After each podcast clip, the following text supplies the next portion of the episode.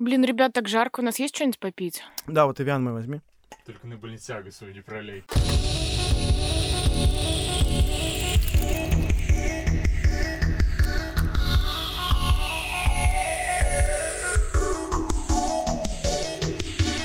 Привет, это подкаст Кинач. Меня зовут Джон, рядом со мной сидит Антон, Привет! Маша. Привет. И мы сегодня обсуждаем... Мы обсуждаем новый фильм Кантемира Балагова «Дылда», картину Педро Альмадовара «Более слава» и на десерт «Утомленный солнцем один» от Никиты Михалкова. Поехали! Есть такая белорусская писательница Светлана Алексеевич. Она получила Нобелевскую премию по литературе в 2015 году. Вот она пишет книжки для людей, у которых все слишком в жизни хорошо, и которым хочется ощутить боль и страдания людей, которых они в жизни есть. То есть она по сути, занимается тем, что она берет интервью у людей, которые пережили какую-то серьезную трагедию, там, Вторую мировую войну или Чернобыльскую катастрофу. И она, по сути, берет вот эту вот травму этих людей и компонует их истории в главы, которыми наполняет свои книги. Вы спросите, как это относится к фильму «Дылда»? Дело в том, что Кантимир Балагов, режиссер «Дылды», явно проговаривал то, что он пытался в своем фильме передать атмосферу одной из книг Светланы Алексеевич. Наверное, самой популярной книги и книги, которые навела больше всего шороху из ее произведений. Ее, можно сказать, магнум опус — это «У войны не женское лицо». Это книга, где скомпонованы э, рассказы женщин, которые были на Второй мировой войне. И это такой голос, который не представлен в российской масс-культуре и не был тем более представлен в советской масс-культуре, потому что, ну, война это не женское дело. То есть э, в советском мифе Вторая мировая война представлялась чем-то таким гротескным, э, битвой титанов, где стальные солдаты э, железными сапогами шагали по трупам и превозмогали невероятным героизмом, совершали подвиги. А тот факт, что там вообще-то были женщины и что люди которые участвовали в этой войне, были не только железными солдатами, но еще и просто людьми со своими страхами, травмами.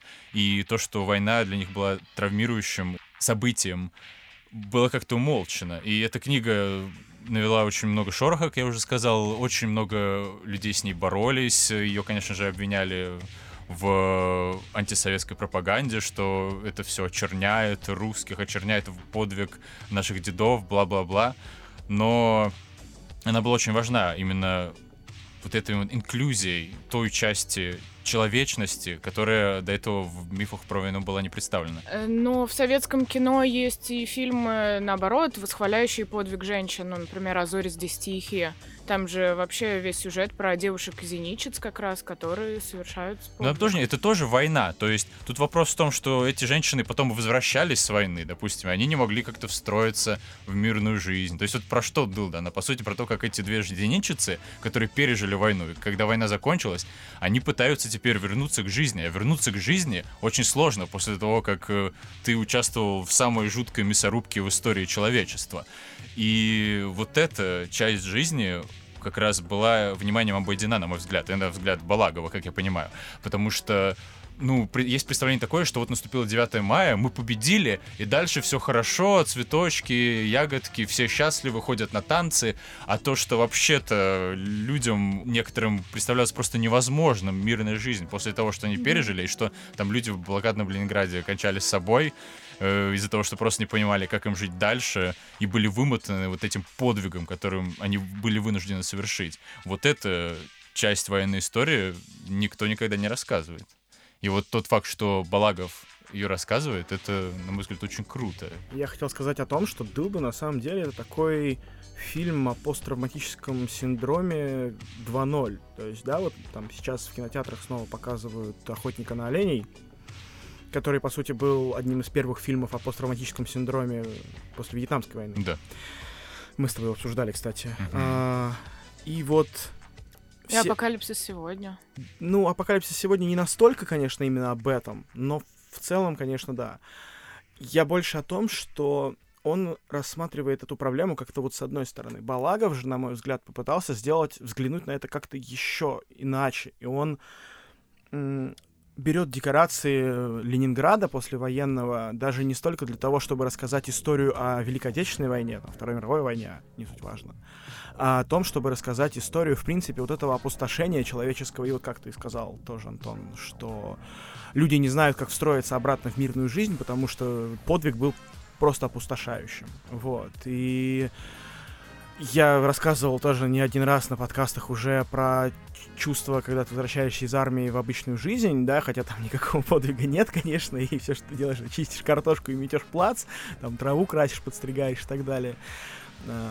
Но все равно есть вот это ощущение того, что ты сидишь на обочине, смотришь, как мимо тебя проносятся чужие жизни, а тут как бы вы все сидите на обочине, и ничего не происходит. И вот это вот ощущение, на самом деле, пустоты какой-то, какой-то даже вот не пустоты, а именно опустошенности. Вот оно сквозит во всем этом фильме. Ну и тут разница именно в глобальности этого опустошения. То есть, если в охотнике на оленей чуваки вышли из мирного спокойного общества, травмировались войной и вер... пытались встроиться обратно в это мирное спокойное общество, то в Дылде, ну, в 45-м году, в принципе, не было этого общества. То есть да. там все травмированы, то есть да. все люди как бы вернулись с войны, и все общество пытается перестроиться заново. И в этом еще ужас того, что никто тебя, в принципе, не поддержит, потому что в твоей травме нет ничего особенного. У всех травма, всем плохо. Сейчас в кинотеатрах идет фильм «Дылда» режиссера Кантимира Балагова, которого мы уже обсуждали в наших подкастах. А, мы смотрели его фильм «Теснота», который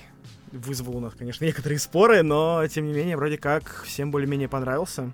А сейчас его вторая картина, которая была отмечена двумя, по-моему, призами, да, в Каннах? Да приз Фипресси и приз за лучшую режиссуру в той программе, в которой его показывают. Особый взгляд? Да.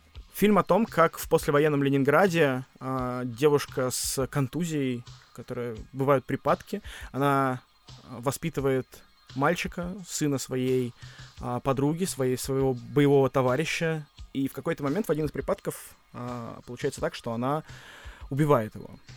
И в этот же день возвращается с фронта из Берлина, возвращается ее подруга, мать этого мальчика. И у них начинаются сложные взаимоотношения, они пытаются понять, как им жить дальше. Ну и, собственно, о том, что будет дальше, мы, наверное, сейчас и будем говорить. Я думаю, стоит начать с личности Кантемира Балагова. Все-таки много про нее споров. С, ну, сложно обойти вниманием тот факт, что чувак 27 лет э, снял уже второй фильм и в сумме получил за эти два фильма три приза на Каннском кинофестивале, что довольно серьезно для российского кинематографа. И тут еще как раз э, перед самой премьерой «Дылды» вышел интервью Дудя с Кантемиром, который тоже породило немало количество всяких шуток и обсуждений даже споров, даже и внутри нашего подкаста. Да, как бы, поэтому я предлагаю, перед тем, как переходить, собственно, к серьезному обсуждению фильма, там обсудить самого Балагова, предъявить ему за шмот, за авиан и все такое. У меня, сразу скажу, претензий нет. Я считаю, что он замечательный молодой человек. No homo. Окей, сам homo. А, да, и нет ничего плохого в номинации на квир-ветку. Ну, это отдельная тема. На самом деле, вот по поводу интервью Дудя, мне он показался нетипично каким-то скучным для режиссера. То есть вот стандартная тема, когда ты любишь какого-то актера или музыканта, а потом ты слушаешь какое-то интервью с ним и думаешь, боже, какой ты мудак, какой ты, типа, тупой, скучный, бессмысленный человек. И вот реально с музыкантами такое почти каждый раз. С актерами тоже очень часто. А вот с режиссерами я никогда на это не натыкался. Реально, единственный чувак, который режиссер, а при этом скучный, тупой мудак, это Зак Снайдер. Ну, как бы он даже не режиссер, по сути. Визионер. Да, так он. Ну, мне кажется, здесь просто, ну, его застали врасплох очень многими вопросами было видно, что он скромничает и там не может пояснить за шмот, и ну, на такие вопросы отвечает какими-то цитатами. И... Ну, тебе показалось, что он просто молод. То ну, есть да, ему да, 27 лет, и обычно, когда ты слушаешь интервью режиссера, это какой-то прокачанный дядька, который там уже 50 лет краудфандил на свои фильмы, просто там пожимая руки хер пойми кому, он уже все видел, везде побывал, у него сформировалось какое-то видение себя.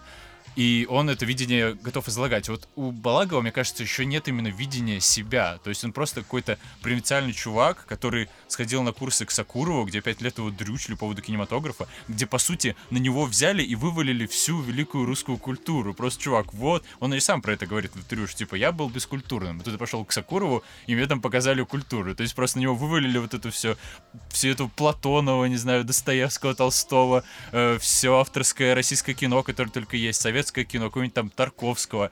И чувак заваленный вот этой всей херней, пока пытается как-то разобраться, что ему с этой всей фигней делать. Именно поэтому он говорит цитатами, поэтому он как-то, ну, иногда его мнение выглядит синтетически. Да, ну я хочу сделать дисклеймер, что не хотелось бы, чтобы это звучало как дисреспект. Конечно, То есть просто да, он да, просто да. молодой чувак, который еще ищет себя, и я уверен, что он себя найдет, он талантливый, крутой человек, но просто в данный момент это выглядит так, и я думаю, многим могло показаться, что он какой-то лох. Но на самом деле, мне кажется, нет, просто если э, там даже какого-нибудь другого человека, гораздо более уверенного, посадить к Дудю, он тоже может выглядеть как лох, потому что это довольно существенное такое эмоциональное Ну, как у Урганта все сидят там, те ребята, эту кружечку с чаем. Ну да, я тоже такой на подкасте сижу, да, Михалков пи***р. Но если меня посадить Курган, то я буду такой, да, здрасте. А, дело в том, что... Ну да, то есть он как-то явно видно, даже по его фильмам видно, что он еще, ну, как бы не тот режиссер, который вот, знаешь, э, монументальная фигура, которая стоит среди вот этих вот э, богов российского кино, да, то есть он еще не вписал себя в историю российского кинематографа, но очень хочет.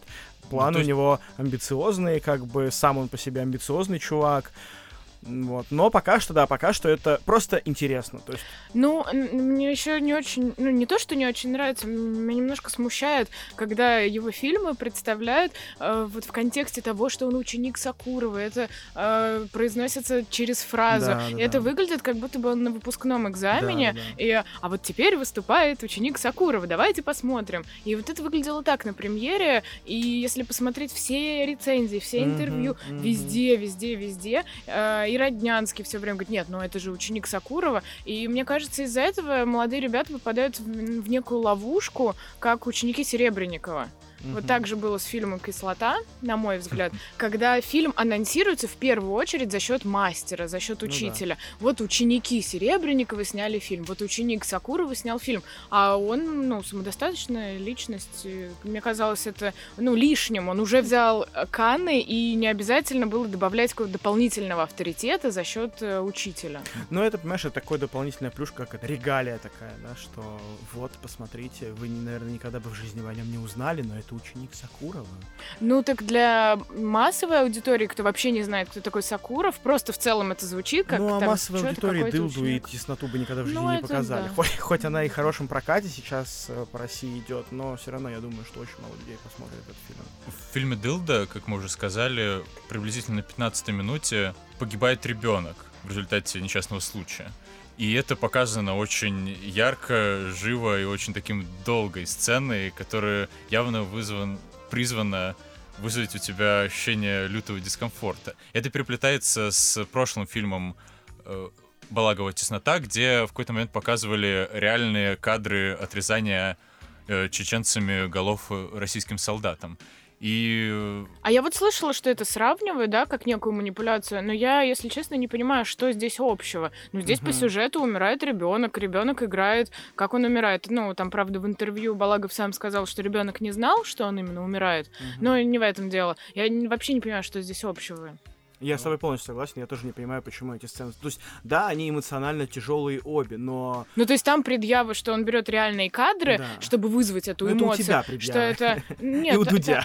Не у Дудя, это некоторых... друг, это друг его говорил, э, ну, режиссер второй, что он считает это э, некой спекуляцией. Ну да. Вот. Ну, неважно. Короче, есть такие предъявы во всех рецензиях, сравнивают, когда эту сцену, вспоминают ту сцену именно в этом контексте. Но я не понимаю, что у них общего. Это было, знаешь, это вот у Зеленского было, да, кстати, рецензии, которые ты присылала, что это самый сильный эмоциональный момент в фильме, после которого как бы больше таких эмоций нет. И вот хоть я не согласен, да, что в «Тесноте», например, тоже это там самая эмоциональная сцена, потому что там было гораздо более именно эмоционально жесткие моменты какие-то.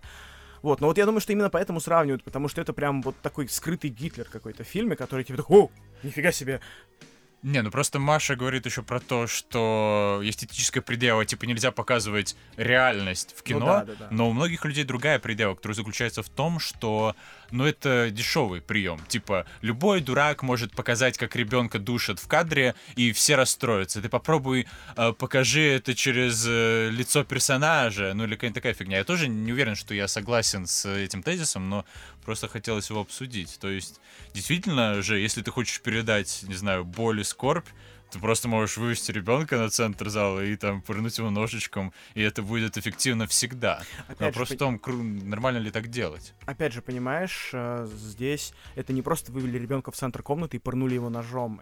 Здесь была довольно долгая подводка, как раскрывался характер этого ребенка. Он отыграл, во-первых, одну из важных сцен этого фильма про больницу, когда да, ему говорят, типа, покажи собачку. Да, это сильная сцена. Вот. А, Он раз отыграл, да, то есть мы уже прониклись этим персонажем. Потом момент вообще, ка- когда они играют вместе, Мгм. да, с и с главной героиней.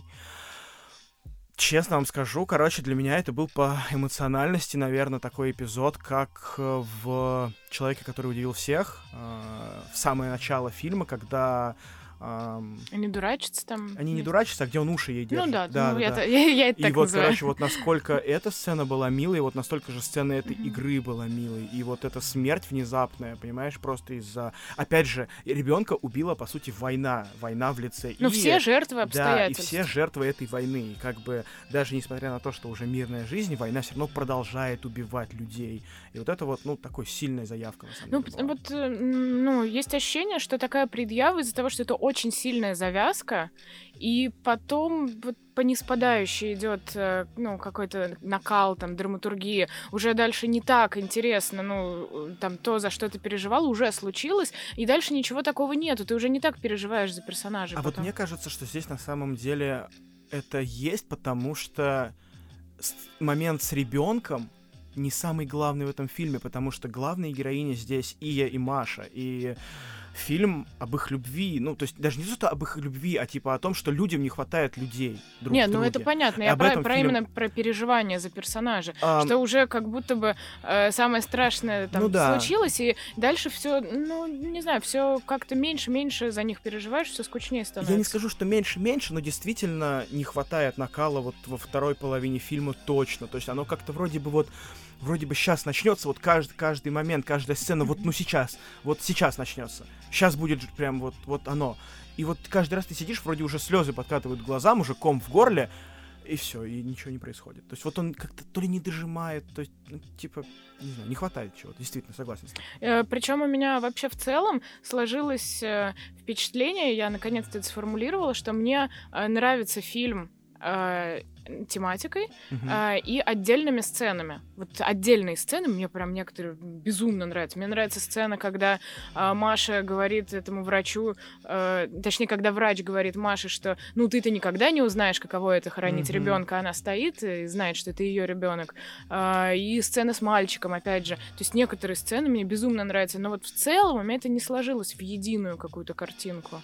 Я бы назвал это продолжением нашего с вами кислотного батла. То есть здесь есть параллель с фильмом «Кислота», когда тоже нам с Джоном он очень понравился, потому что мы прониклись атмосферой и чувствами героев, а у тебя, Маш, было много претензий именно по драматургии и структуре. И вот тут тоже вот как Джон писал в нашем чатике, мол, если персонажи крутые, я готов смотреть, как они сидят и едят кашу. И вот я тоже готов смотреть, как персонажи сидят и едят кашу, если я этими персонажами проникнут. А то, что там эта сцена в итоге ни к чему не привела, или то, что там в третьем акте перипетия не очевидно выражена, для меня это вторично. А вот для тебя это, видимо, да, для гораздо меня более это важно. очень важно, но это, наверное, вообще вопрос больше к сценаристу.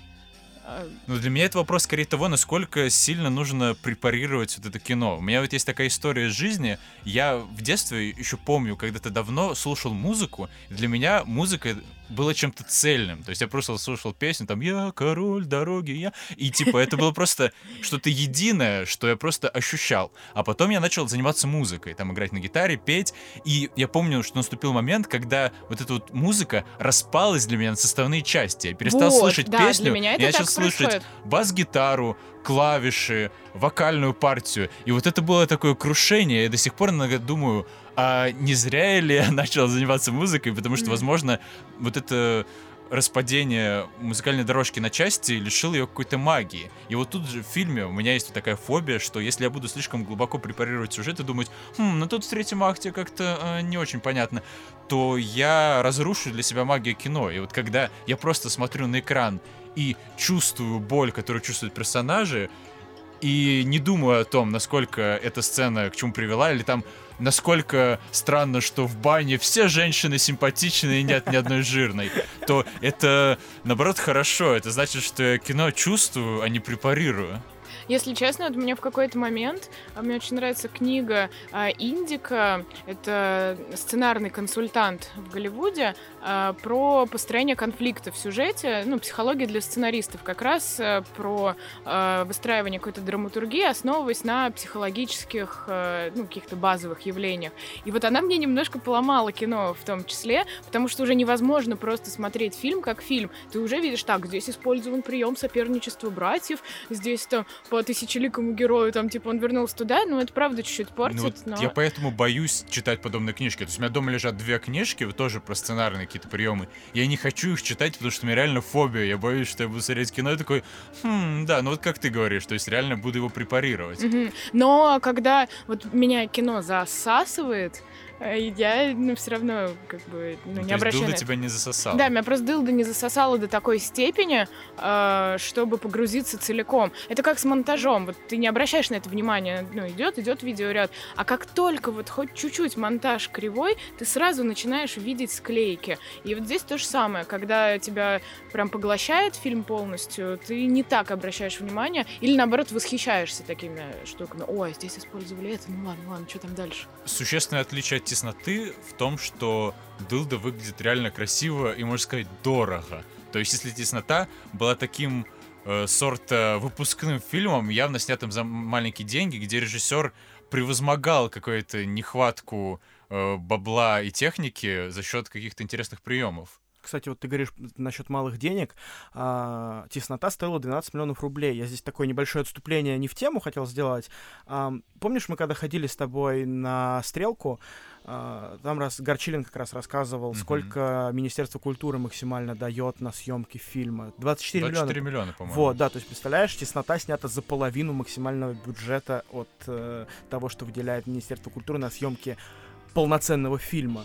Ну да, то есть денег Это- было немного. И это еще им помогло, я думаю, то, что это происходило в Нальчике, где, наверное, цены поменьше. Да, и немножко люди готовы подешевле Аренда, да. там И любая да, и у них не- логистика. И у них нет профессиональных актеров там. Ну да, то есть вот у Горчилина в кислоте там была куча людей, которые вообще, я думаю, приличные бабки хотят за свою работу. Они бухали там вместе по-любому. Ну все равно. Ну и думаю, еще ради Серебренникова. Ну да, конечно.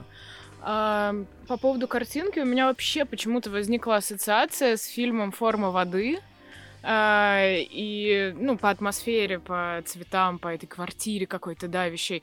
А потом я, когда начала гуглить про эту цветовую схему, я поняла, что это очень похоже на фильм «А- «Амели». Ну, красный и зеленый, да, Да. это достаточно популярное цветовое сочетание, которое очень странно, но считается почему-то дурновкусием таким, да, ты считаешь, что сочетать красный и зеленый это типа некрасиво, хотя это контрастные цвета, которые, ну, по сути, очень хорошо друг друга дополняют, типа, посмотрите на клубнику, да, старая, старая шутка, а, да, что когда говорят, что красный и зеленый нельзя смешивать. По поводу формы воды, кстати, я с тобой полностью прям согласен вообще, то есть действительно она выглядит именно как вот этот кукольный домик, э, в котором живет глухая девочка, а за стеной живет гей-художник, а там э, снизу у них кинотеатр, который протекает. И вот это вот ощущение, Давящее какое-то. даже не то, что давящее, тесного дома, Мгм. оно есть в Дылде, прям вот эта коммуналка, когда она с ребенком на руках протискивается через кухню, где моя кастрюля, и вот это все, вот оно создает реально такое вот ощущение кукольного домика, и это очень здорово, мне прям дико это понравилось, это похоже, конечно, очень, но Ну и в неплохо. больничке, и в больничке тоже. А вот с больничкой, кстати, я не ощутил этого. Ну, я имею в виду такую, это, ну, какую-то стилистику, Вот униформы, ты знаешь, там, кстати, самой вот, героини. вот, вот насчет этого не могу с тобой согласиться, кстати, вот здесь мне не кажется, мне этого не, не- не видится так. Плюс, опять же, у Дель Торо у него был некий, некая бутафория, да, то есть у него Мгм. вот эта больница, она, больница, а там вот этот facility, как это по-русски, учреждение вот это вот странное, а, оно немножко бутафорное, но видно, что оно искусственное, и ну, это бросается в глаза. А вот больница у Балагова, она наоборот выглядит гиперреалистичный какой-то, да, то есть вот эти больничные койки, которые скопом просто валяются, на которых лежат вот эти вот искалеченные люди, и вот эта зеленая стена с, наполовину и сверху с побелкой, оно все вот, вот супер реалистичное, в отличие от дома, от коммуналки, которая выглядит, наоборот, крайне так, как-то вот, э, несмотря на всю эту тесноту, она выглядит очень кукольный. Ну, я не про саму, я не про саму больничку, а про героиню в ней. Вот когда прям такие крупные кадры, что она в этой униформе, ну, в этом смысле, а не сама больничка, что она выглядит. Так. Может быть, не знаю, честно, не обратил внимания, ничего не сказать. Актеры все очень фактурные. То есть вот приятно, когда ты смотришь фильм и ни одного знакомого лица, во-первых, ну, там есть какие-то из тесноты люди, но по сути там, там нет помимо людей прям популярных еще актеров. Кутепова, как бы достаточно известная артистка, которая играет э, мать, ну, Путиным его называют уже, да, как бы все сравнили этого актера с э, президентом. Вот. Так что да, вот это было единственное известное лицо, которое я узнал прям с экрана. Да, ну вот э, до главных героинь да. э, совершенно какие-то новые лица, про которых даже нет статьи на Википедии. И даже на кинопоиске нет фотографий на их страничках, но при этом они совершенно гипнотические персонажи и очень классно выглядят. И я прям проникся именно вот лицами и вот mm-hmm. типажами очень, ну, гораздо сильнее, чем я обычно проникаюсь. То есть это прям э, большой респект э, кастинг-директору этого фильма. А еще по поводу сравнения самих героинь, они очень контрастно выглядят. Это высокая и светлая, а вторая низкая, темненькая. Мне кажется, это как-то очень тонко и органично передает мысль, что все женщины во время войны вот столкнулись э, с такими проблемами. И потом это еще хорошо отыгрывается в сцене как раз с ужином матери Путина. Э, там тоже это сильно подчеркивается, что вроде бы абсолютно из разных классов люди, но что женщине на войне все равно сложно одинаково. Ну, там она перечисляет... Да, да, да. да ну, по да. сути, это э, такая компоновка истории из э, как раз Светлана Алексеевич, военное женское лицо, там рассказывалось про то, как эти женщины, которые возвращались с войны, э, сталкивались с тем, что про них э, в мирном поле существует огромное количество всяких диких мифов. То, что они поехали туда, чтобы просто трахаться за, за деньги, да, там что а вот генерала себе хотела найти, жить хорошо, что, конечно же, они там не воевали, что вообще они шлюхи и мрази, и типа вот они просто там спали с нашими солдатами, с нашими мужьями, которые ушли туда, и, в общем, их реально презирали, гнобили, это было очень сложно. И вот тут вот это вот э, гнобление и презрение вложено в уста матери Путина. Но, по сути, я так понимаю, в этой сцене обе героини понимают, что это неправда. То есть э, мать просто начинает это говорить, потому что она хочет опустить э, Машу в глазах своего сына, а Маша начинает просто э, гипертрофировать этот миф, просто рассказывать, ой, да, я по всеми спала и вообще бесплодно, потому что слишком много абортов, и при этом э, тоже всем очевидно, что это абсурд. Это батя Путина даже в конце говорит, что типа э, вы обе хороши, кончайте эту клоунаду ебаную. И вот мне эта сцена не понравилась. То есть, на мой взгляд, она совершенно неорганично встраивается в фильм, она как раз нужна именно вот для того, чтобы просто там пересказать пару параграфов из Алексеевич. То есть такие, ой, мы же на этой книге базируемся точно, вот давайте нам надо это проговорить, это проговорить, это проговорить. Я вообще не понимаю, зачем эта сцена была нужна. То есть она поехала и поняла, что она никогда не встроится в эту семью, и вообще-то Дылда — это ее семья, и она к ней поскорее должна вернуться. Ну, ну сцены с трамваем для этого хватило бы. Не, я это поняла примерно так, что она поехала и поняла, что уже туда она не сможет интегрироваться, и что здесь там близкое, родное там Дылды. Как вы думаете, не слишком ли много используется в качестве такого плод-девайса вот это вот припадки и. То есть реально несколько раз сюжет продвигается вперед, и какие-то значимые события происходят именно потому, что у нее эти припадки. То их такая полу ну, сцена, где они э, чуть ли не попытки изнасилования Маши и э, прерывается тем, что у нее начинается припадок. Ребенок погибает из-за припадка. Она не убегает в конце, пока Маша в семье Путина там ужинает из-за припадка. Не чересчур ли это? Или наоборот, это э, круто, что вот он придумал такую фишечку, которая постоянно продвигает сюжет. Я, честно, не обратил внимания в момент э, просмотра, но теперь ты сказал, и мне он тоже не нравится. Ну да, мне кажется, much. То есть один-два раза, ладно, но три это совершенно неприемлемо. Мне сначала понравилось, что у персонажа есть своя какая-то ну, ну, я не знаю, можно ли назвать это фишкой, но это как-то подчеркивает как раз то, что пережил персонаж, там, как она, ну, что она из-за этого вернулась с войны, ну, такая большая экспозиция. А, я не заметила действительно, что это двигает сюжет, а, ну, то есть как какое-то окрашивание персонажа, мне это понравилось, а теперь ты это сказала, и я тоже это увидела. Всю малину обосрал ты на марафон. Звук разбитого стекла. Но в целом, в целом у меня нет вот большой претензии к этому. Балагов писал в Инстаграме, что один из любимых его писателей это Андрей Платонов, и что Ия базирована на персонажах какой-то из книжек Платонова, которые я не читал. Но суть в том, что в ней действительно очень сильно улавливается вот этот платоновский вайб. То есть она говорит как платоновский персонаж, очень странно формируя слова. Типа вот я запомнил хорошо один пример. Она говорит в конце «я напрасная внутри», имея в виду то, что она не беременна. И вот мне это дико резануло слух, потому что это совершенно очевидно платоновский язык, и это звучит для меня так же, как если бы она, не знаю, Летова цитировала. То есть реально, типа, вот где моя истошная кукла? И как бы это выглядело странно, и мне от этого было некомфортно. То есть это меня немножко выбивало из фильма. Вот мне интересно было, ощутили ли вы эту фигню? Да, я вообще такое еще заметила, когда Маша говорила ей хочу дитя внутри себя да. иметь. Э, ну, то есть я не знала, что это платоновский именно язык, но то, что э, в диалогах периодически сбивается на другой стиль героя, это я замечала, да. Мне очень понравился, наоборот, этот ход, потому что он добавляет им какого-то, знаете, эм, потустороннего, что ли, вайба, не знаю, как это передать. Но знаешь, вот есть такой тип людей, которые живут и ведут себя, как будто бы они на сцене.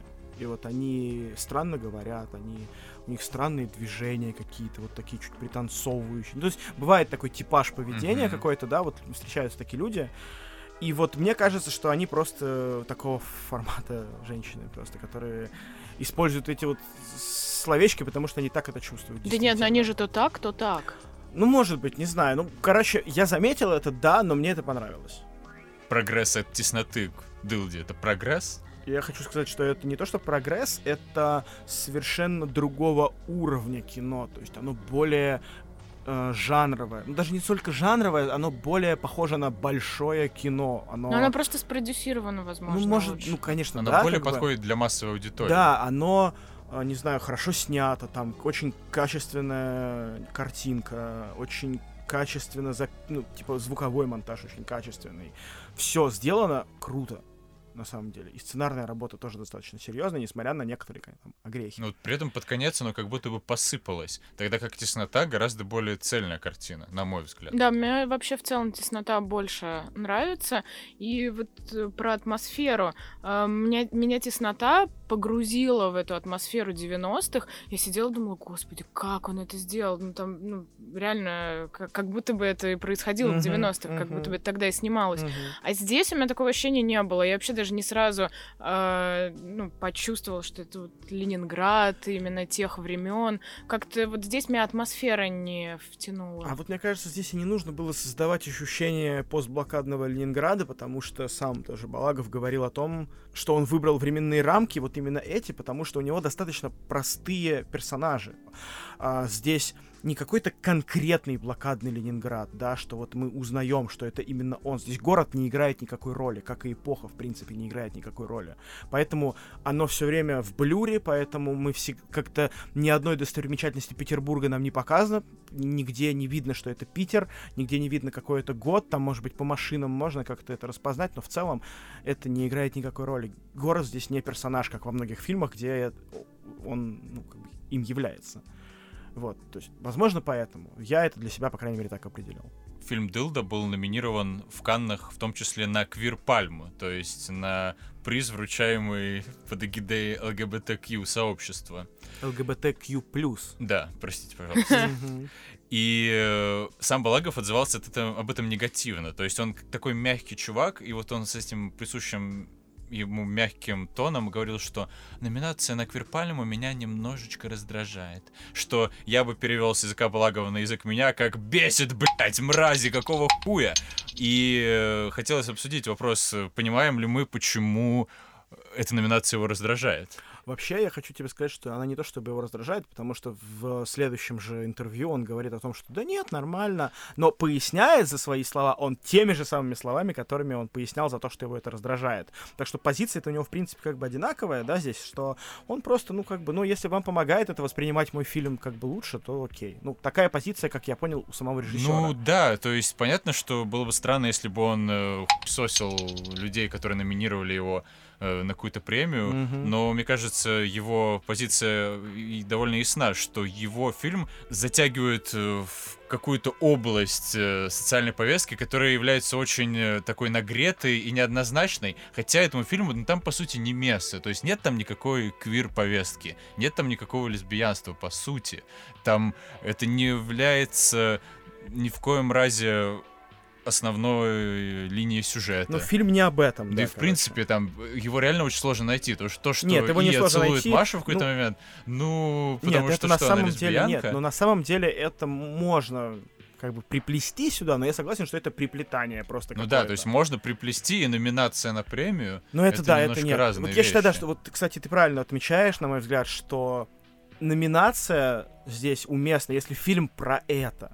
Но фильм Да. совсем не про это. Э, Возможно, так получилось из-за э, повестки усыновления детей однополыми парами. Тут же как раз так и получается, что одна должна Во, родить кстати, ребенка да. другой, и они как бы типа вместе бы его выращивали. Э, Возможно, это сыграло. Ну или что там с ними делают. Но Вообще, на самом деле, знаешь, мне очень понравилось, как он э, как раз-таки в декорациях 46 года говорит на крайне современные темы, что он говорит про суррогатное материнство, он говорит про воспитание детей однополыми парами, он, ну вот он прям современную повестку прям... Он причем снимает не об этом, Мгм. но она затрагивает. сквозит там, да, прямо вот она чувствуется там, и ты начинаешь думать об этом. И вот в этот момент я немножко охренел. Вот это круто, конечно. Ну это м, кино от нового поколения. Да, даже да, более да, да, молодого, да, да, чем да, мы. да, да. Это вот, знаешь, есть такой момент, э, не совсем в тему, в современном фэнтези, например, да, наделяют там э, средневековых персонажей, да, какими-то современными чертами, да, что там появляются новые взгляды какие-то, вот новые вот это вот отношение к тому, что происходит вокруг. Это выглядит нереалистично с точки зрения историчности, но выглядит очень интересно с точки зрения современности. И вот здесь, на самом деле, действительно это то же самое, что он, по сути, сделал из а, послевоенного фильма, он сделал из него крайне современное кино. Он говорит о нем современным языком. Да, да, да, да, да, да, да, это вот очень здорово, мне это дико понравилось, прям это восхитительно.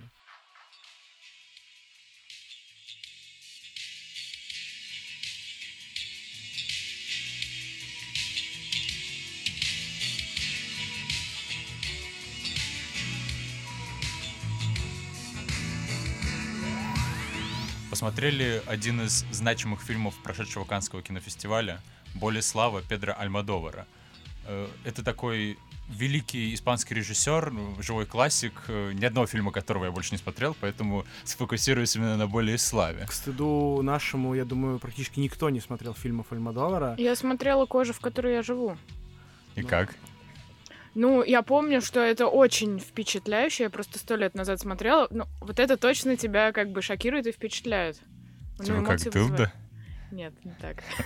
Окей, ну, короче, «Боль и слава» — это такой аутобайопик, то есть чувак сам про себя рассказывает историю. Сюжет заключается в том, что э, пожилой режиссер, у которого здоровье отказало уже настолько сильно, что он даже не может снимать кино, э, просто сидит дома, нюхает героин, чтобы справиться с болью, плавает в бассейне, вспоминает э, свое прошлое, свое детство и всякие события, которые сформировали его как личность и как творца. Режиссер играет э, Антонио Бандерас, э, замечательный перформанс, за который он получил золотую пальмовую ветвь.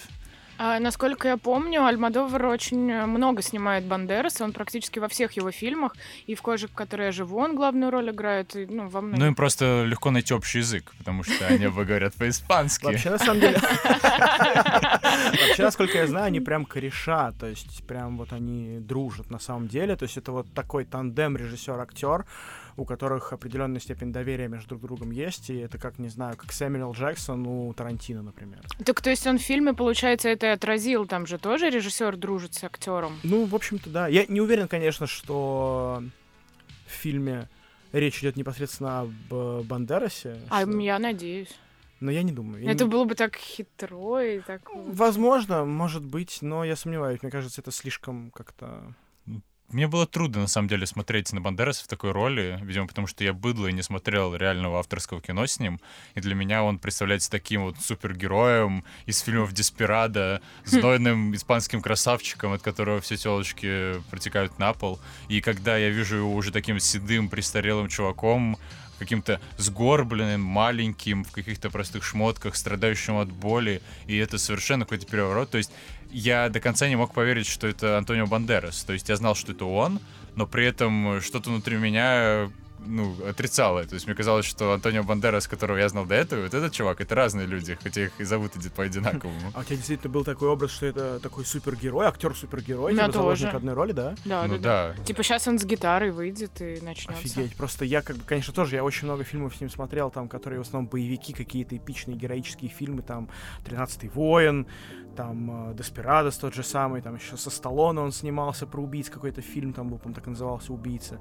Ну вот, он, да, он везде такой супергерой, но у меня почему-то из него сложился образ, наоборот, такого Азора, кстати, вот тоже. Ну так вот, да. Да, но у меня раз. почему-то все равно складывается образ, то есть он как-то вот для меня там был на своем месте, он как-то вот он хорошо так постарел, у него вот эта вот такая супер брутальная серебристая щетина, там, не знаю, он Мне такой... кажется, это грим, кстати. Ну, кстати, я не уверен, да, что он настолько седой. Вообще Вот. удивительно, что вот э, Пенелопа Круз, которая там играет, э, которой 45 лет, выглядит как совершенно молодая женщина. При этом Бандерас, которая всего на 13 лет ее старше, выглядит как такой же старик, то есть уже А помятый, я бы вот не сказал, что он... Вот, кстати, я, наоборот, с тобой не согласен, что Бандерас выглядит, в принципе, просто взрослым мужчиной. Ну, кстати, он не выглядит как старик. Да, да, он не, там не как какой-нибудь этот, э, а, не знаю, а, господи, как же его зовут? Кирк Дуглас? Ну, конечно, Кирку Дугласу сколько, 102 уже? Вот. Ну или э, как какой-нибудь э, Клинт Иствуд, но ему Ну, тоже очень много лет. Конечно, он не настолько старик. Ну. Он не прям супер дед. Ну в смысле, он такой человек, который уже э, в финальной стадии своей жизни, возможно, не потому, как он выглядит физиологически, а не знаю, вот, наверное, дело именно в роли. То есть, как бы он выглядит как человек, который утомился жить. И который уже не знает, куда эту жизнь применять, которая его вымотала.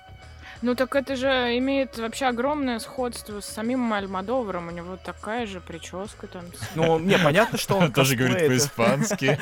У Понятно, него что тоже есть яйца. Бандерас, в принципе, косплеит Альмадовара, и, в принципе, что этот фильм, ну, как бы биографичный, хотя он, типа, не столько аутобиографичный. Я думаю, что вообще у меня сложилось впечатление, несмотря на то, что там есть очень много перекликаний с э, жизнью самого режиссера Педро Альмадовара, мне кажется, что там очень много приукрас, и он рассказывает эту историю так, как ему бы хотелось, чтобы его запомнили. Ну, по крайней мере, вот, ну, вот такое впечатление у него сложилось. То есть оно, а- оно немного романтизирует его образ, делает его каким-то более романтичным. То есть, ну. Она превращает его жизнь в драматическую историю Да, да, э, да. полуторачасовую. Но как бы в этом задача фильма. Не обязательно он как-то резко Не-не, всё понятно, приукрасил. понятно. Я тоже не говорю, что нужно там было снимать как в жизни и показывать. А я э, во все это верю. А, а что, ну там все события. Не, оно просто какое-то, знаешь, оно вот, вот типа какие-то вот эти все красивые истории, которые, возможно, исключительно на бумаге, на мой взгляд. Ну какие, какие? Ну, типа про то, что ам, актер, с которым он э, курит героин, э, берет у него, читает, пока он в отключке читает его рукопись, а, и ну, решает такое, ее да. поставить, и в тот день, когда совершается премьера, приходит его бывший любовник. Который Ну ладно, случайно да-да-да. оказался Да, случайно в Мадриде, оказался в Ма- То есть, понимаешь, вот это вот впервые за череда 30 лет случайностей прилетев из Аргентины. в жизни бывает так, действительно. То есть это вот эти чудеса, которые происходят в реальной жизни, они случаются. Но когда их переносишь на экран или на бумагу, они становятся какими-то более... Драматургичного. Да, Ну да, да. да, да. вот. И это здорово, и получилось прикольно. И на самом деле от фильма очень такое приятное ощущение. То есть это... Я не скажу, что это крутое кино, которое обязательно стоит смотреть всем. Оно и- такое интимное. Оно очень, да, оно вот оно настолько же интимно, насколько диалог, монолог вот этот вот, который со сцены проговаривает этот вот актер, героинщик.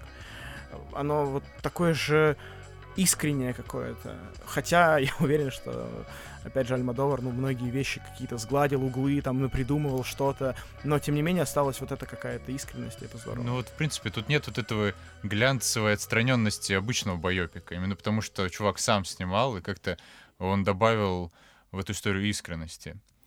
Снят он еще очень странно. Цвета очень яркие везде. И вот я не очень понял, почему режиссер с этими цветами не работает. То есть э, есть э, разные эпизоды его жизни, которые показываются в фильме, и некоторые позитивные, некоторые негативные, но все они сняты одним таким супер ярким цветом. Все очень насыщенно и красиво выглядит. То есть, грубо говоря, эпизоды, где он вспоминает, как он маленьким мальчиком тусил на речке с его матерью и ее подругами, и был солнечный день, они сушили белье и пели.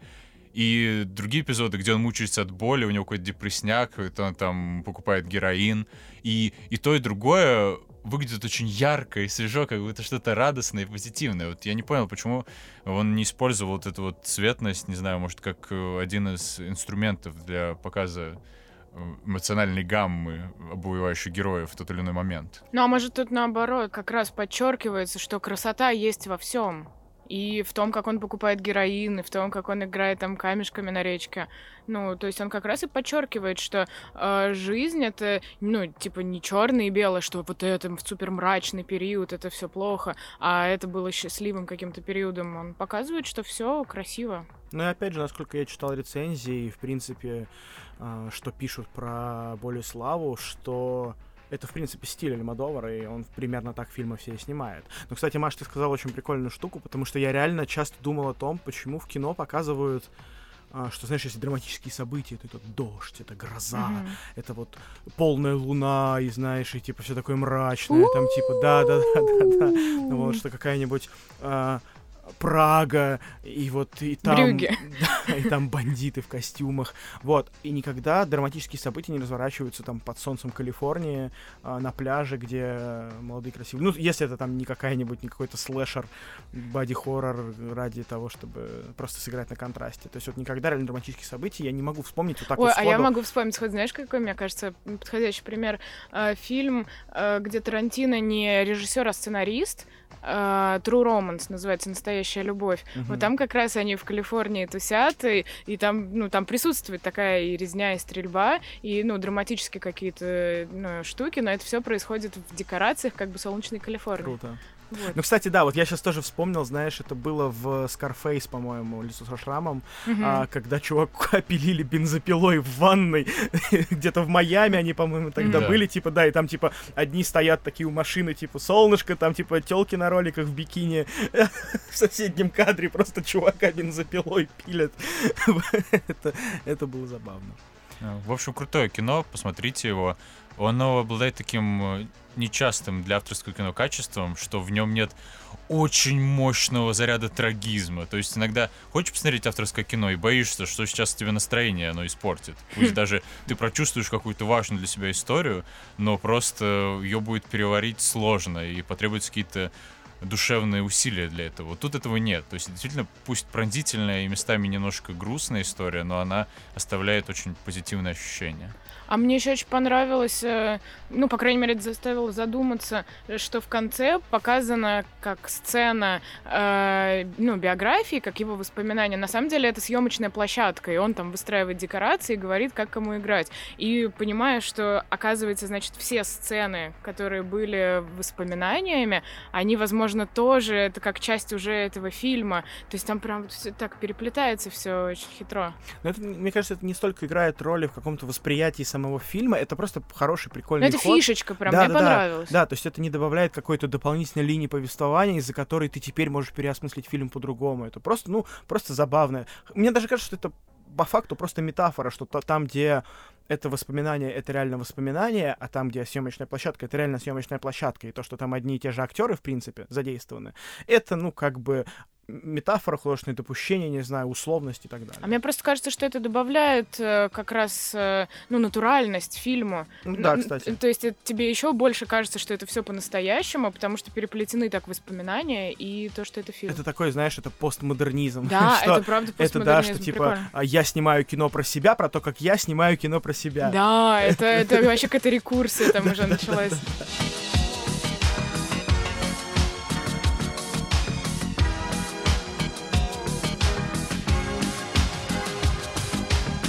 Настало время перейти к кусатой части нашего подкаста. В прошлый раз мы решили обсуждать э, российских режиссеров в порядке их значимости. И самым значимым по разным причинам назначили Никиту Михалкова. И в прошлый раз мы обсудили его дебютный фильм «Свой среди чужих, чужой среди своих», который нам не очень понравился. И поэтому мы решили э, к этому разу точно обсудить его фильм, который ну, должен быть отличным. И выбрали на эту роль «Утомленные солнцем». Это его картина 1994 года выпуска, которая была отмечена двумя значимыми наградами. Это «Оскар» в категории «Лучший фильм на иностранном языке» и это Гран-при то есть второй по значимости фильм Канского фестиваля, где первый приз «Пальмовый ветвь» получила «Криминальное чтиво Тарантино». То есть Михалков, на секундочку, практически на равных бодался с Тарантино. Было и такое время в нашем кинематографе. Ну и первый вопрос, что мы думаем про этот фильм? Мне очень понравился. Мне понравился, хороший кино. Мне было трудно в него войти, но когда я вошел, я охуел. Немного гомоэротизма. Да, мне тоже было трудно войти. Он немножко колол своими усами меня, щекотал, но потом... Мне даже пришлось пересматривать сначала. Ну, потому что начало какая-то дичь. То есть вначале реально он выглядит как э, какое-то лютое советское кино, Эльдар Рязанов, просто, блин, какая-то клоунада непонятная. И, э, ну, сложно поверить в то, что на самом деле это серьезное, вдумчивое и тонкое кино. Когда ты это понимаешь, ты такой, вау, так все-таки это вот про mm-hmm. это. Вот, да, вот на моменте, Вот после когда... пляжа. Да, после пляжа Да, начинается... давайте расскажем про да. сюжет. Mm-hmm. В 1936 году э, герой революции Камдив Котов в исполнении Никиты Михалкова проводит э, свой выходной в семье своей жены, в белогвардейской семье своей жены, э, на даче. Э, вокруг знойное лето, все супер расслабленные и э, в режиме отдыха, но внезапно их покой нарушается тем, что из ниоткуда возникает давний друг э, семьи. этой семьи и бывший возлюбленный его жены Митя в исполнении Менщикова. На первый взгляд кажется, что он просто приехал в надежде всколыхнуть старые чувства в давно забытой своей возлюбленной, но на деле окажется, что все не так-то просто. И вот на самом деле как раз-таки вот эта часть фильма просто великолепная и замечательная, и вот именно такое кино хочется смотреть и хвалить, э, и очень здорово, что оно у нас есть. Но как продраться через первые там 20-30 минут, я не знаю, потому что реально, как ты уже говорил, это какой-то блядский цирк. Да, вот для меня непонятно. Такое ощущение, что для советского и постсоветского кино обязательно включение в фильм какой-то идиотской клоунады. То есть там очень много персонажей просто феерически комичных, которые не служат никакой цели, а просто вставлены э, в фильм ради какого-то долбоепизма. То есть вот это какая-то жирная женщина Которая на пляже. лапает еще Михалков там за сиськи. Ну да, да, да. Да, да вот да. это их горничная какая-то совершенно абсурдная. Не знаю, может Ой, не это... Михалков, Меньшиков, когда он в костюме в каком-то вбегает, А, там, ну да, за да, сиськи да, лапает да, да, эту да, да. горничную. Да, вот Менщиков, который пере... одевается в деда для того, чтобы проникнуть в их дом зачем-то. Вот это тоже непонятно. Возможно, в этом есть какая-то логика там в плане конспирации. Ну, чтобы там не видели, как он туда идет в сам дом. Возможно. Но мне потом тоже, ну, чуть-чуть это, ну, как-то не сошлось, что он так переживал, что он готов был самоубийцей, там, лишь бы не делать это. А и вот потом вот с этими песнями, плясками он так вбегает в дом. Ну, Короче, да, начало какой-то б***ки цирк, и смотрите, это крайне... Вот, честно, в тот момент я написал вам в чат, что, типа, что за хуйню мне показывают, типа, можно я не буду смотреть дальше. Да, и начальный эпизод с этими танками, что какие-то Да, танки да, да, да, да. едут по какому-то полю, и тут, короче, Михалков должен спасти. Он говорит, вообще-то я комдив Котов. И все такие, воу-воу-воу, полегче. И, ну, это просто какая-то херота. То есть, возможно, в этом был тонкий план, в том, что, э, ну, вложить э, зрителям мысль то, что они смотрят какую-то хуйню, а потом, а на самом деле это тонкий чувственный фильм. И ты такой, воу-воу-воу, двойное дно. Но, действительно, у меня было желание его в какой-то момент выключить, до того, как началась тонкота и чувственность. Да. Ну, тонкота и чувственность началась, я думаю, с диалогов девочки, дочки с Котовым. Это просто поразительно. А, Она ну, придает какую-то такую органичность вообще этому фильму. И потрясающе играет ребенок. А, Но я потом поняла, что это дочь Михалкова, Ну, это настоящая. Ну вот да. Вот, и поэтому, видимо, им было просто наладить как бы диалоги друг с другом. Хотя, если честно, я не понимаю, что вы так дрочите на эти диалоги, потому что мне они показались какими-то восхитительными, прямо что вот о них стоит так много говорить. Ну, не то, что восхитительными. Ну, девочка целом, хорошо играет, мне Ну, кажется. она понравилось, играет как обычно. дочка играет. То есть у нас был вот этот вот э, э, Как же, вопрос, как- да, как плохо насколько пиздюк играет, который мы задаем каждый раз, когда в фильме есть молодой актер. Потому что э, дети актеры, как правило, играют отвратительно. И вот Тут это, ну, вот я даже себе в тезисах написал, что это первый в мире ребенок, который реально играет круто и которому нет никаких претензий. И типа понятно, что ну вопрос сразу возникает, как же он этого добился? Почему в Голливуде крутые дядьки не могут этого добиться, а Михалков это добился? Ответ прост: он э, снимает свою дочь. Просто снимайте своих детей. Если вам Ну. нужен фильм, в котором вы хотите снять детей, заведите их. А потом уже начинайте до писать сценарий, да, как раз пять лет на сценарий там идет. Но там же есть сцена, где она не только с ним взаимодействует, мне кажется, она в целом хорошо играет. Но, на- насколько мне удалось загуглить, а, она не стала прям актрисой, ну, какой-то выдающейся, и не, такой, ну, не такая большая фильмография. Ну, тут вопрос, мне кажется, того, чтобы заставить ребенка хорошо играть, просто в том, чтобы создать атмосферу, в которой будет чувствовать себя комфортно. То есть дети, в принципе, довольно непосредственные, и вести себя как ребенок для ребенка не составляет труда, если он не стесняется, не тушуется и не чувствует, что вот эти вот столпившиеся вокруг него дядьки с камерами э, это какая-то некомфортная фигня, и надо, не знаю, смотреть в пол и проговаривать свои э, линии через силу. Опять же, у нее там не было никаких драматургических таких вот, э, не знаю, вызовов. Ей не нужно было там играть. Плакать даже. э, Да, ей не нужно было плакать, не нужно было умирать в кадре, не нужно было там а, а, глубоко прочувствовать, что мама уходит к своей первой любви. а, или нет, или не уходит, и она идет к папе, и, в общем, ну, в общем, она просто бегала и делала милоту. Она такой миньон какой-то, знаешь, который с одним большим глазом. Вот был там вот этот вот в мультике Миньоны. Вот она такая там, мне кажется. То есть я, честно, я не поражен. Вот, вот все, что я могу сказать. Когда я смотрел это кино, я почему-то подумал, что его сняли в 1974 году.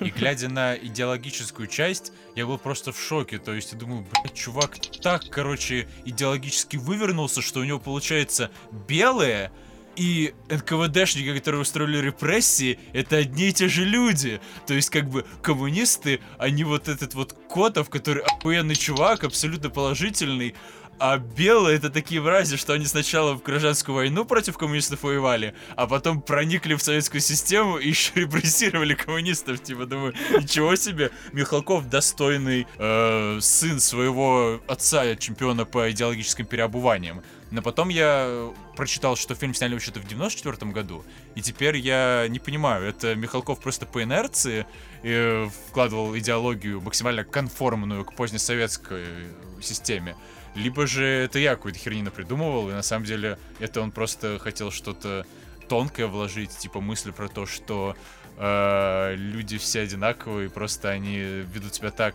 Нет, ну, как конечно же, они второе. такие. Это ты какой-то хернину придумал. А, ну. Вот, нет, вообще мне очень интересно, как в 94 году можно было снять такое кино, учитывая, что это вроде как вот-вот рухнул Советский Союз. Да не, в 94 году можно было что угодно снимать. Ну просто не знаю, мне кажется, это настолько контр... Ну не контркультурное кино было, но настолько оно не в повестку происходящую в стране. Ну, оно не засирает э, супер люто Советский Союз. То есть, да, как бы. вот мне э, казалось, в что как 94-м раз-таки было все пропитано вот этим ненавистью к тому, что было, потому что же это была прямо народная воля, когда Союз рухнул. Ну, тут, видишь, довольно идеологический мягок в этом плане. То есть, получается, что были какие-то герои, которые сделали революцию, вот они были молодцы, а потом все засралось.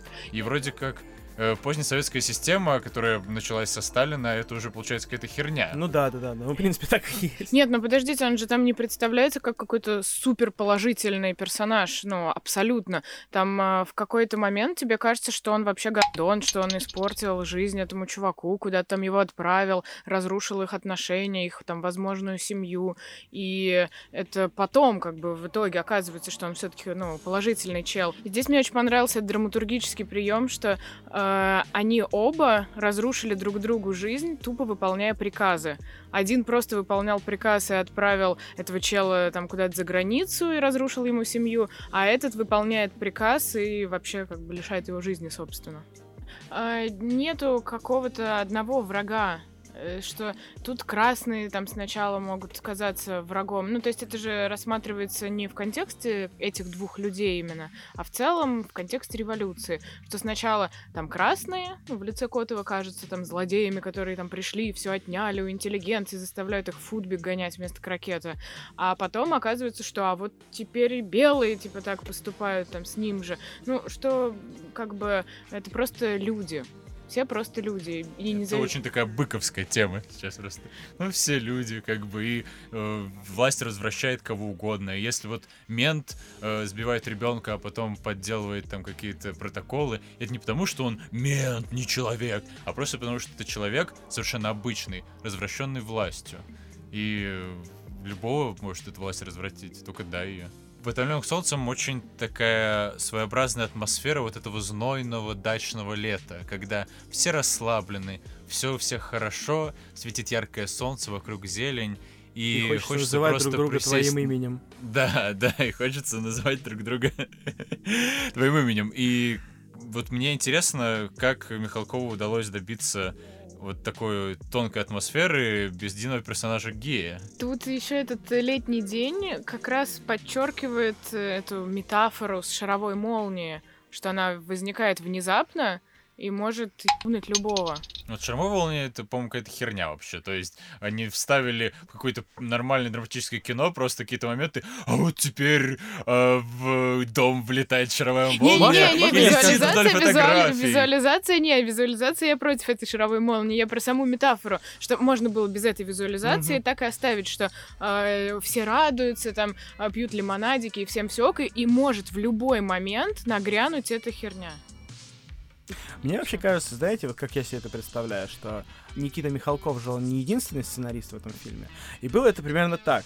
Типа что, э, Никита Сергеевич сидит, пишет сценарий, такой, так, а тут газовая атака, и женщина толстая пердит. Ха-ха, я гений, ах, как я хорош. Приходит второй чувак и говорит, так, Никит, а, а что там по сценарию? Ну вот смотри, там газовая атака.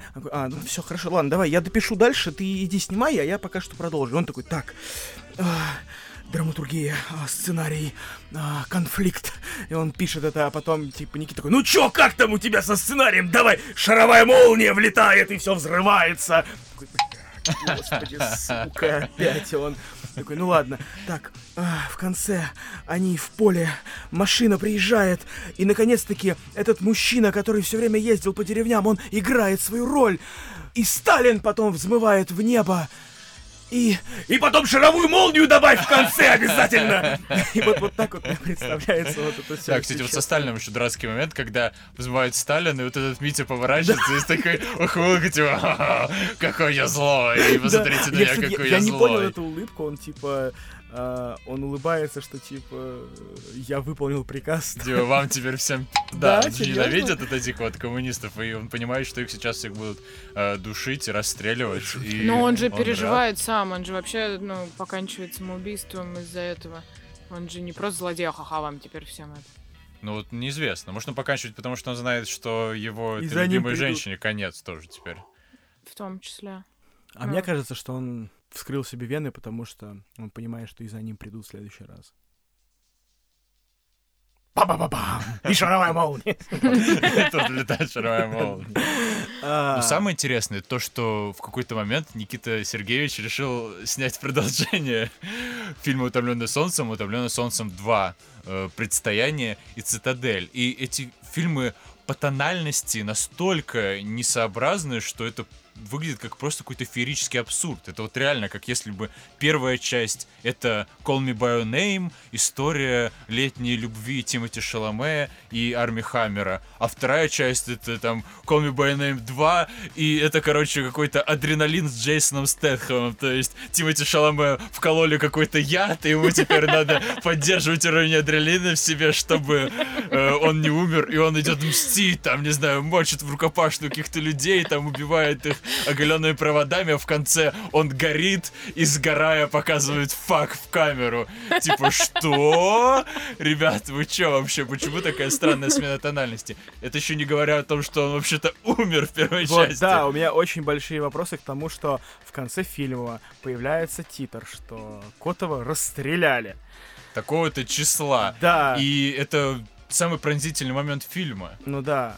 И вот у меня вопрос, типа, что дата там, я не помню точно какая дата стоит, но это точно не после Великой Отечественной войны, и при этом мы знаем, что во-вторых, утомленных солнцем, да, как бы действует. Да, мы их не смотрели, конечно. Подожди, дата в 36-м году его В расстрелили? 36 году, да, его, по-моему, А. стреляли. Вот. Но мы знаем, что в следующих фильмах э, действие происходит во время Великой Отечественной войны.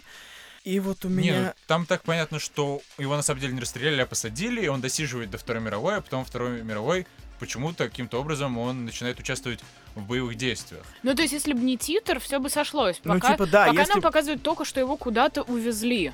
Только титр говорит. Ну, типа, да, да, да. И то есть, как бы, все это время зрители жили с тем, что Котов умер. Ну вот это, мне кажется, это типичный такой момент, когда э, престарелый режиссер снимает штаны и срет на свое собственное ну, да, наследие. это, типа, сейчас это, сейчас это придумали в Марвел, когда у нас герои начали воскресать. ну, подожди, да, а вот, типа, Терминатор умер.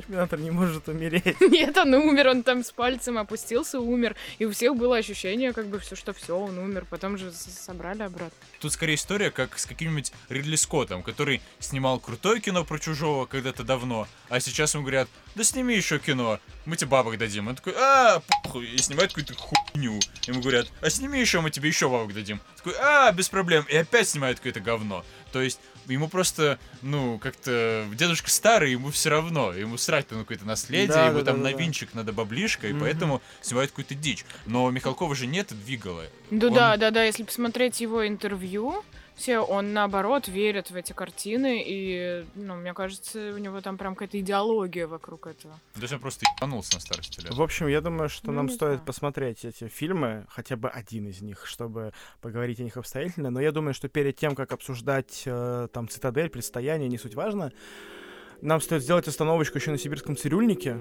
и после этого уже переходить к хардкору.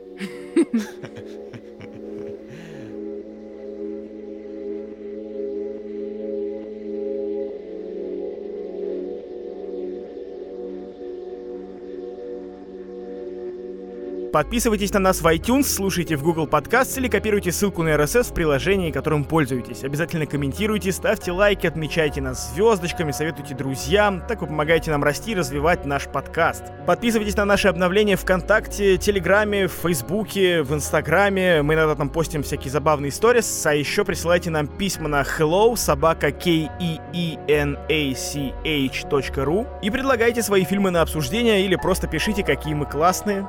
Слушать нас можно также на нашем сайте kinaч.ru. А у нас на этом все, ребята. Слушайте маму. Кушайте кашу. И ходите в школу. Пока.